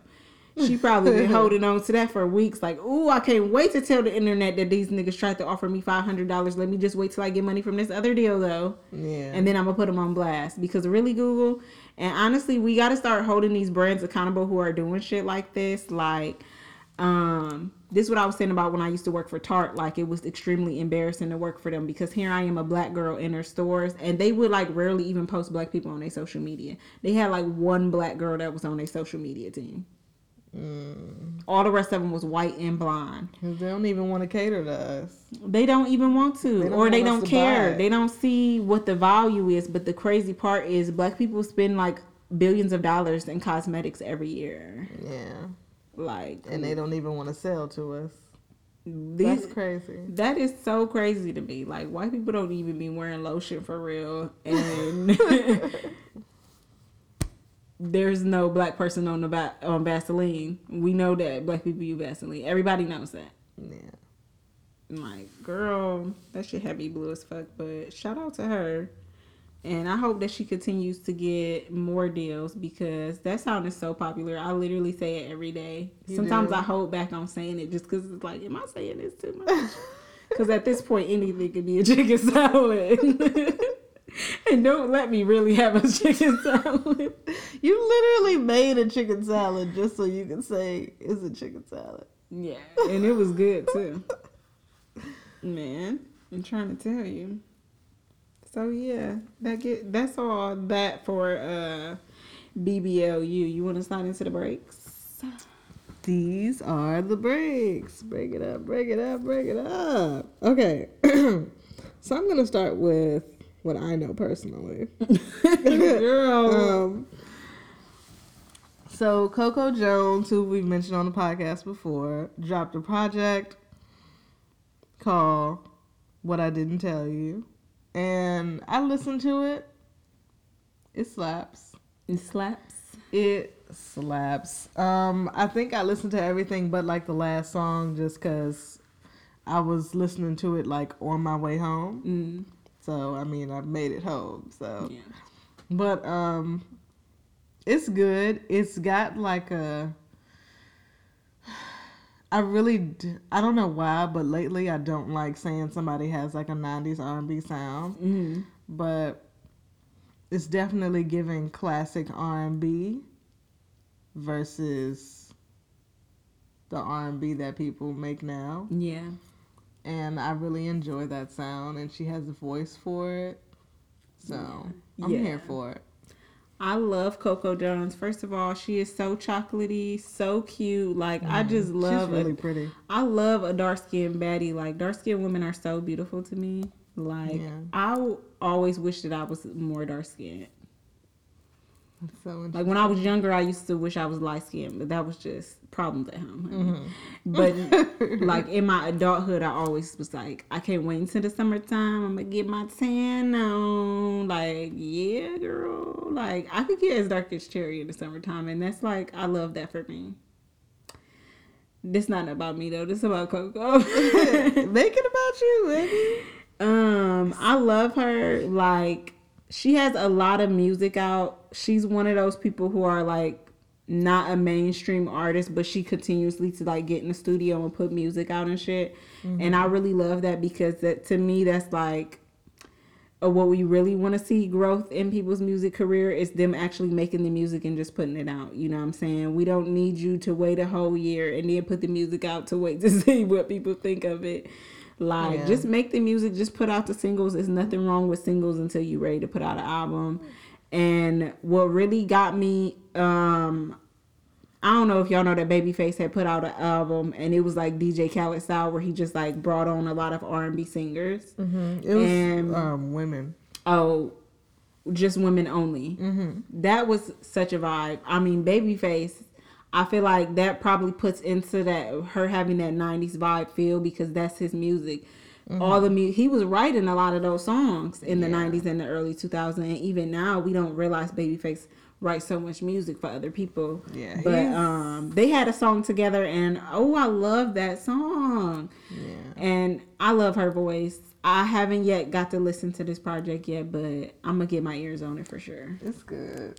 I know it's good because Coco Jones is that bitch. Like, don't play with her. She got range. Yeah. Period. And she be slaying out here. Also, real quick, just quick. Um, speaking of R and B, the project Ari Lennox dropped.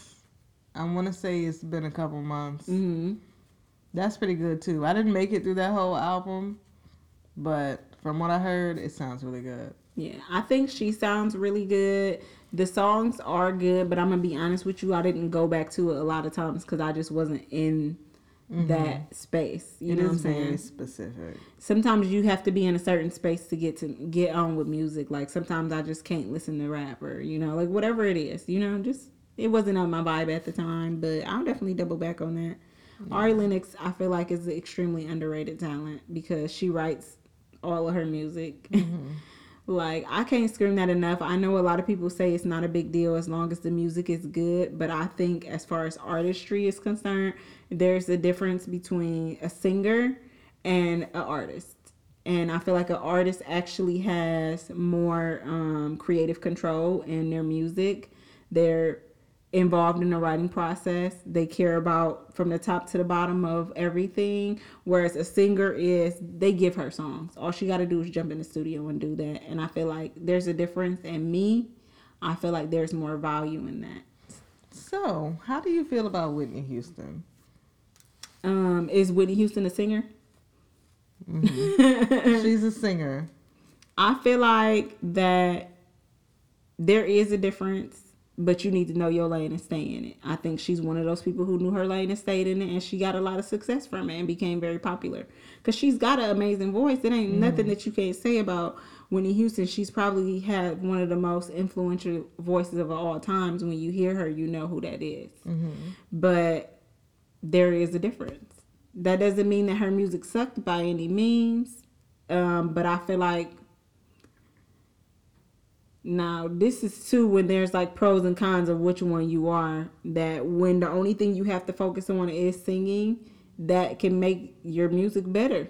All you got to worry about is singing, sounding better as a singer. That's it. You got everybody else handling whatever else for you. Mm-hmm. Now, when you the person like Beyonce wearing ten different hats, that could affect the quality of your work if you can't just worry about singing. So I feel like stay in your lane and know it. That's just it. Period. Yeah, I just want to hear how. I mean, every singer's not Whitney, Whitney though. So that's don't even. Some of y'all need to diversify y'all talents because you can't get on just with your singing abilities alone. I gotta be honest. hmm Yeah. Yeah. What you think about it? Do you care? Are you are you like one of those people that feel like?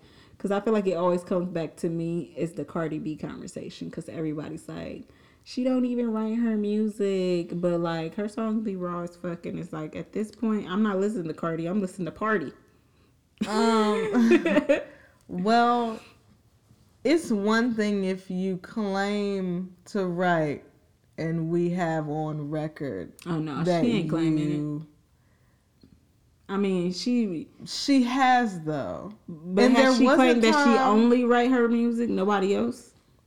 I haven't really paid attention to her to remember, honestly, but I don't. It's just certain things, and then once you get into beef, and it's like rap beef, you can't get into a rap beef and you don't write. See, but I gotta be honest with you because I feel like as women, we operate differently when it comes to rap beefs because it gets real catty and real petty very fast to the point that it's not about the music no more. Women do not know how to handle professional disagreements without bringing in personal drama, and that's the issue. It can't Niggas just be about the music. It can't just be about the music. If that's the case, then people will only judge. Let's say in this, we talking about Cardi and Nicki. If you could only judge them based off of their musical talents and nothing else, there would be nothing to say.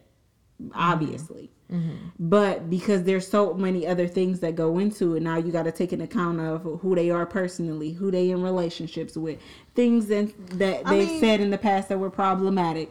It's like then they start bringing the nasty side out of each other like hence queen radio. It's just it gets ridiculous. You ain't never seen these niggas maybe a couple of them emotional. We'll go there because pusha t was dead wrong for exposing that nigga baby mama but i mean i don't really care That's rap beef though.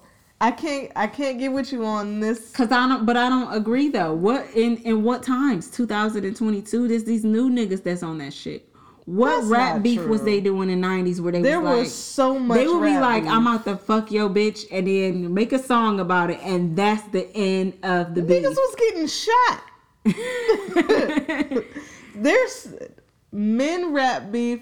They take it too far because people die, but All right, I'm with you on that. that's just rap beef. Like if you're gonna have rap beef, you can't come into it like I don't know. That's just bothering me now.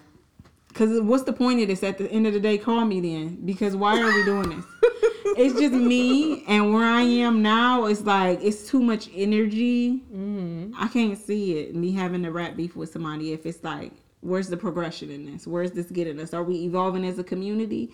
No, we should probably just shut up and work on our music. That's it because at the end of the day that's what we're here for i know there's some entertainment behind it but mm-hmm. then we have to think about like why is that stuff entertaining to us it's because you sit on the shade room all day baby it's not cute it's not doing nothing for your personal growth and i just don't care about it yeah. I feel like a lot of times when people have this rap beef or social media wars with other rappers it kind of takes away from the music and then it's just like i don't feel comfortable eating here no more. Yeah. Yeah. so it is what it is. Um now i did want to talk about lil wayne was recently on 2 Chainz podcast y'all know 2 Chainz got a podcast i can't even hate on them because i feel like it's kind of good so i ain't even gonna trip but um Lil Wayne was on 2 Chainz podcast. You guys know that they have been friends since since 2 Chainz was Tity Boi. That's so crazy. I remember discovering him as Tity Boi and just a lot of people forget about the evolution of 2 Chainz, but Lil Wayne was one of the first rappers that put him on. Now go and get your money, little duffle bag boy. Y'all forgot that was Two Chains, but he was his name was Tity Boi on the song, but it's 2 Chainz though. yeah. And I love me some 2 Chainz. I ain't gonna lie to y'all. I love me some 2 Chainz. He's probably one of my favorite rappers, like top five, no lie. He just really does it for me. Yeah. Um, but on there, basically, he was doing a little commercial, a little advertisement for Lil Wayne's next album, which is gonna be called um, Holly Grove Two. You know what I'm saying? I don't know if it's an album or if it's a damn A EP or a a mixtape mixtape, or something. but let's just say a new project that he working on. 2 Chainz is definitely gonna be featured in the album. I'm not sure who else though, but like, yeah, I'm kind of excited about it, but at the same time, I don't know where I'm gonna be at personally when Lil Wayne drop that album. So we'll see. We'll update y'all. Wayne still be coming with the hits, but um, He's got the talent. I just like I kind of want him to stop sharing his personal feelings about stuff. I'm gonna be honest. oh yeah, definitely, he's one of those people. Can you just shut up and make music? Yeah, because there's a lot of problematic things about him. Like he low key a colorist. He's so detached from. He reality. definitely one of those people who try and make it seem like he doesn't um experience racism, and it's like, sir, you're literally from the projects. You need to stop. Yeah, The only reason these niggas is fucking with you because you got a couple of dollars. yeah. And I'm sorry, but those tire locks is telling a different story. You experienced some hardship. I don't know if I. I feel like I had a dream that he cut his hair off, and it was like I was so pleased. I feel like at this point he can't even cut it off because it's probably wouldn't even be like a clean all around one even hair. It'd probably be like Yeah. He need to fade it out. he need to bald it. Just Mr. Clean it, Mr. Cleanest, please. um, another album I want to talk about is the new Division album. I was literally just telling Cherry how I used to listen to their music and I didn't know it was Division. I used to be calling it DVSN. like that is so goofy, but I feel like It's real. I mean, you don't know unless you know. the thing that makes it obvious that it's not DVSN because it's actually spelled in lowercase letters, like division. like just read the word, bitch. Like you was doing too much with too little. I don't know. I I can still see it. I mean, I can still see it. Yeah, but either way, it just didn't connect the dots. But I love that name. Um, he got a new album out, and I think that's super cool. I listened to the album all the way through. I thought there was a lot of bangers on there, but honestly, Division makes music for fuckboys. He makes music for people who are emotionally unavailable. Um, and then the album is called working on my karma when in the entire album all he doing is talking about Cheating. cheating yeah and it's like are you working on your karma or are you building it up i don't know he's got an amazing voice i just wish that he directed his talent somewhere you know So is Division one person? i believe so I thought it was like more than one person. I think it's one person like he did a tiny desk i'm pretty sure like let me just look it up right now oh, not on that page i'm gonna come back to that We love an open tab. Okay, so it's a duo. It's two people. Oh, so the duo is that one person is on production and one person singing. That makes sense. interesting. Okay, so they're from Canada, and Daniel Daley is the singer, and 1985 is the producer, and that is Division. So nice to know. I learned something today. And they signed to OVO. Hmm. It's very it's That giving tracks. OVO. Yeah. Everybody signed to OVO has that sound. It makes sense. Um, but yeah, if you into that vibe, give it a listen. Give them some streams. You know what I'm saying? Um, what's your favorite song right now, baby? You got anything for the music of the week? I mean, I know we talked about like new music, Um, but I'm scared to share with you. share. is a safe space to share. Is it? Yeah, I didn't even get low vibrational last time. So it's between both are from the Her Loss album. It's between Major Distribution and um, Hours in Silence. Mm-hmm. Okay. What you like about the songs? Mm, major Distribution. I like the singing at the beginning and how it transitions into just something I can move side to side to. Um, and it's like, you know, I like when people talk they shit. Mm-hmm. It really gets me off. Um, that's what I like about that one. For Hours in Silence, it's just really vibey to me. Like, turn my bitch up, turn my bitch up. You know what I'm saying? You want to turn your bitch up? Turn me up then. Yeah. Not to that song. Turn me up. yeah. Yeah, it's a vibe. I feel you. My about then. What about you? I feel like my song that I'm like been playing all the time is um by Destior and Mariah the Scientist. Is that the song that you? It's called Stone Cold. That's the song I was singing earlier. Well, well, well. you know, I can't mm-hmm. lie. I'm like just actually had a reflective thought right now that my bag might be toxic R&B. I think it is. I'm. I just realized that in this moment. I'm glad that you're finally here with us. oh my god. We I do. just noticed that. You like toxic singers? I like toxic rappers. But you know, it's not like toxic in a sense of rap because they be talking about like shooting and killing niggas. Here we go. Everybody don't talk about shooting and killing. Everybody doesn't, but most people do. There's hard to f- listen to one rap song that's not, you know, enlightened. I say, you know, on that other spectrum of rap. You know the spectrum. The spectrum I don't go to. Exactly. so here's what we're saying. You're on one end of the spectrum, which is the raunchy, killing, shooting, It's fucking not- bitches. And then there's this other spectrum, like, be a better version of yourself. But they still be on the same misogynistic stuff. So that's like the thing that keeps them on the same timeline. Listen, But listen. It's these days. It's less shoot 'em up. It's less that, and it's more. I'm talking about what I listen to. well, well what you be listening to? Because I, will- I haven't heard none of that. Girl, what you talking about? I enjoy the talking shit rap.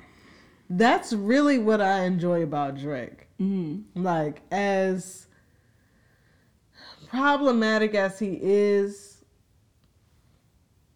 and also I don't really fuck with Drake when he's singing. That is not my bag at all. Mm-hmm. I didn't come here to hear none of that shit. Damn, I know you've been hurt. It's a good time. it's a really good time, but I'm not somebody that enjoys that about Drake, and that's why I've. That's one of the reasons why I've never vocally been a Drake fan because I can't really get with all of his music. I don't like when he be a fake Caribbean. Oh, I hate that. I can't do none of that shit. Like I came here to hear you talk about how much money you make and how these niggas be trying to fuck with you and you not having it.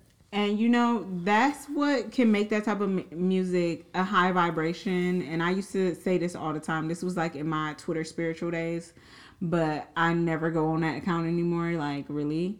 But I used to say that all the time, like how you can manifest large amounts of money by listening to rap music because the way they talk about money, spending it like it's nothing. Mm-hmm. And that's like, it kind of opens up your mind with saying those words that you might not necessarily believe yet. You know what I'm mm-hmm. saying? So I feel you on that. I feel you. But what I was saying is that it's two different type of low vibrations that you probably will rarely hear an R&B song, even though nowadays these girls are starting to get in their bag, like really flex on niggas. I can't wait to hear where you're taking this.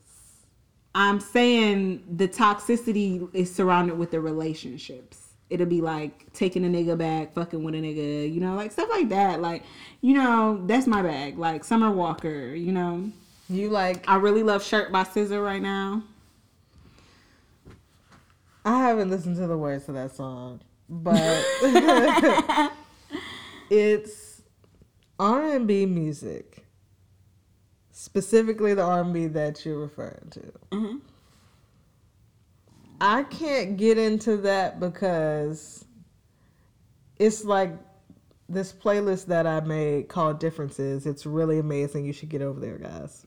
Shit, put the link in the description box. Stop playing with it. I'll do that. But it's like that playlist. It's so amazing, but I don't listen to it at all because it's all about having relationship issues. Mm, I can't listen to that. yeah. Like that's gonna have me in my head.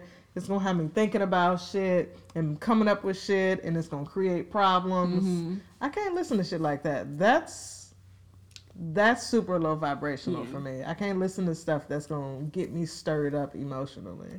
And that's why you got to know yourself, you know what I'm saying? And also just know the current version of who you are. Because there's been times that I feel the exact same way as you. Like after I got out of a relationship, it was like, girl, this is not doing nothing for you. Like when I got out my last relationship, all I used to play was Giveon. And if you know anything about Giveon, girl, first of all, he's a mm-hmm. gaslighter.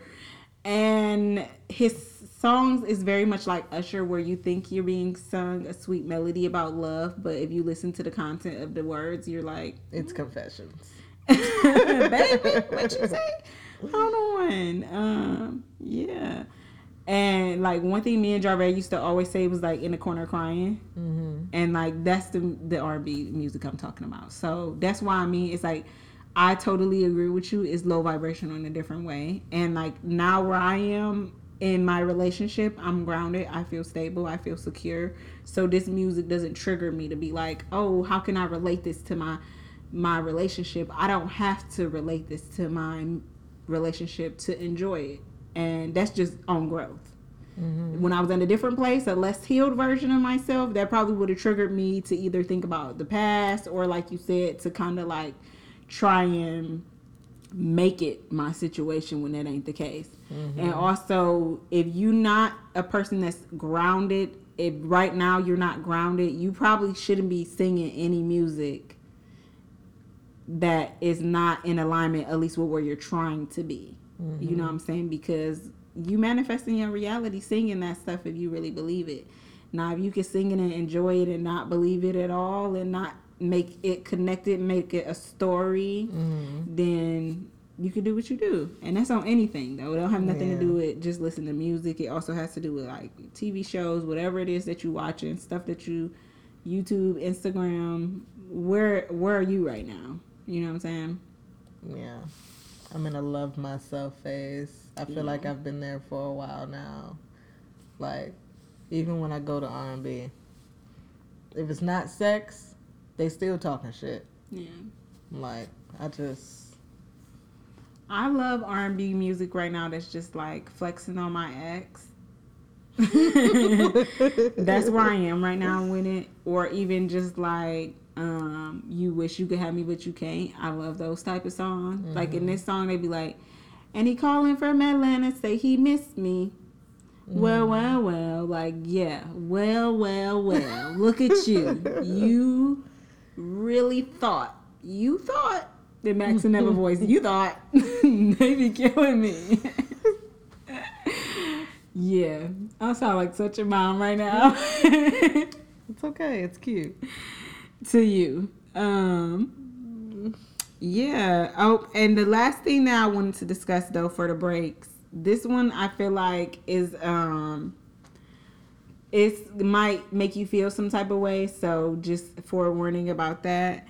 So Metro Boomin just dropped a new album called Heroes and Villains. It's got a ton of people on there, like um, ASAP. It's got 21 Savage all up and through there. So, you know, if you like me and you want 21 but you don't want Drake, listen to the Metro Boomin. I was really disappointed to see that there was no Big Sean, and I know him and Metro had like an album together before. I was like, was dang, where's the Big Sean? Because they make good music together. I was like, Mm-hmm. damn, I'm kind of blue. Metro and 21, they be going in. I love when they get together. Yeah, I love me some Twenty One too. I do. Um, Metro Boomin, is a super talented producer. If you guys don't even know what the fuck we talking about, but he's worked with tons of artists. Anybody you could think of, Drake, Future. I mean, it's the list go on. I don't even have to like really say it. Like at the beginning of the song, if you hear Metro Boomin, then you know that's Metro Boomin. Like period. Um, I only listened to a couple songs off the album, but I liked both of them. I was like, let me revisit for sure. It was giving Metro. Yeah, I think I just had to get out of the beginning of the song. Like, you know, I really hate a long ass intro. But we'll come back. You know what's crazy is the Weeknd really been popping up on me. Every time I get in the car, this one we, one Weeknd song be playing, and I'm like, "What is you trying to tell me?" I can't get in. I A lot of I people don't like the Weeknd because he's that same thing. He's that toxic R&B. Yeah, it's a lot of coke in there. I just Oh, there's lots of I coke. gotta get He's out. like the central version of Bruno Mars. Like Bruno Mars is like the he just hit the coke and he's like yeah yeah yeah yeah and like it's true. yeah and like yeah the Weeknd is like the coke is settled. This is like a regular thing. I can't get into it. The vibe is cool. I like the vibe, Mm-hmm. but I just I can't get into the lyrics. It be throwing me off. yeah, I like him. He's crazy though. I feel like I'm crazy too. That's why I can get into it. um, if you guys are not familiar though, Metro Boomin lost his mother this summer. Um, she was murdered by her husband, which really sucks. So, you know what I'm saying? He really been going through it or whatever. And he shared in an interview with Complex how he just been going through it basically since his mom passed away. And um you know, we're definitely sending like prayers and well wishes to him and his siblings too. Like that's so sad. Yeah. And he like went on Instagram and he made like all these posts on his story, basically saying like he been down bad since his mom passed away. And you know, if you have parents, then you should also you should show them love and appreciation while you have them. Um, I totally agree with that. My mom, she passed away in 2014. But the only thing that I really want to add to that is like, I hear what you're saying because when somebody die close to you, it do have you like start thinking about, um, are you showing enough gratitude or spending enough time with the people that you care about? Do they know that they're cared for? Mm-hmm. But everybody don't deserve your love and energy, and so, that's some of our parents. So mm-hmm. like, you know, you can grieve somebody's death and also at the same time be accepting of who they was to you in your life when they was living. Um, shout out to him that he had a really great mom, but mm-hmm. you know that's not always everybody experience, and I know it could be difficult to navigate that when there's like mixed feelings that you might not really feel sad. Yeah. Like I was sad that my mom wasn't gone, but I wasn't sad in the same way with somebody who got a close relationship with their mom, where they'd be talking to them every day or something. You know what I'm saying? It's like yeah. I ain't got that. I had a lot of bad feelings towards my mom, and I ain't gonna say bad feelings. I'm gonna say she earned those feelings. You know what I'm saying? They was yeah. it's like a reward. so, um, you know, just thinking about that, like a lot of times when we move into like the holiday seasons, we start to think more about people that we lost and stuff because they're not at those things. But like, have grace with yourself as you're going through this, and like, it's gonna be all right. Yeah. I mean, everything might not be okay, but mm-hmm. as far as I feel like your journey through grief, it evolves, it changes, time does heal, and all you can do is um, celebrate and support the people that you still have with you. I wouldn't put, um, me personally, the only energy I'm putting towards dead people is like my spirit team, my ancestors. Like, what y'all need? Yeah. Nah. yeah. Laughing um, to keep from crying. I feel like I do want to double back on mental health matters because, like, I didn't even kind of talk about like what we were supposed to talk about for mental health matters.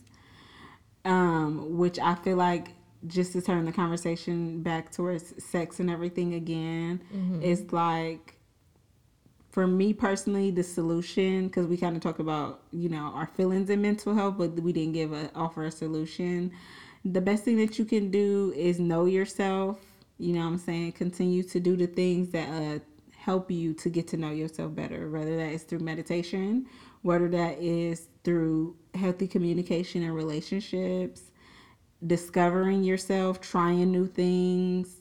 All of these things, you could do that sexually. It's just all about, you know, allowing yourself to have the safe space to do that and honoring your whole self. Not your whole self, your whole self. So if you know one of the versions of you is a hoe, live in that. Be be in your truth and be okay with it and not give a fuck what anybody else have to say about it. You know what I mean? Yeah. If one of the versions of yourself is being this person who is selective about your sexual partners, you know what I'm saying? Honor yourself in every way possible and don't allow society pressures from your family or immediate environment or religion. to make you or religion yeah to to make you have feelings of indifference about yourself. You know what i'm saying? So yeah. What are you making time for this week? Um this week i don't know if i can say i'm making time for it but i'm going to commit to my plans of budgeting. Mm-hmm. Lunch is popping. I feel you on that. Thanks. Um, this week I'm just making time to celebrate Max. Maxie's birthday is next Tuesday, and I want him to feel so loved and just really just give him a lot of attention and affection and celebrate his birthday. And um, I hope that he has a good party and that he enjoys everybody that's there. And y'all pray for me when I make his birthday cake because it's been a minute since I decorated the cake. it's gonna be great. Yeah, it's gonna be fine. I mean, I could do anything. Yeah. So yeah. Facts, B. Uh-huh. Without further ado, I've got time.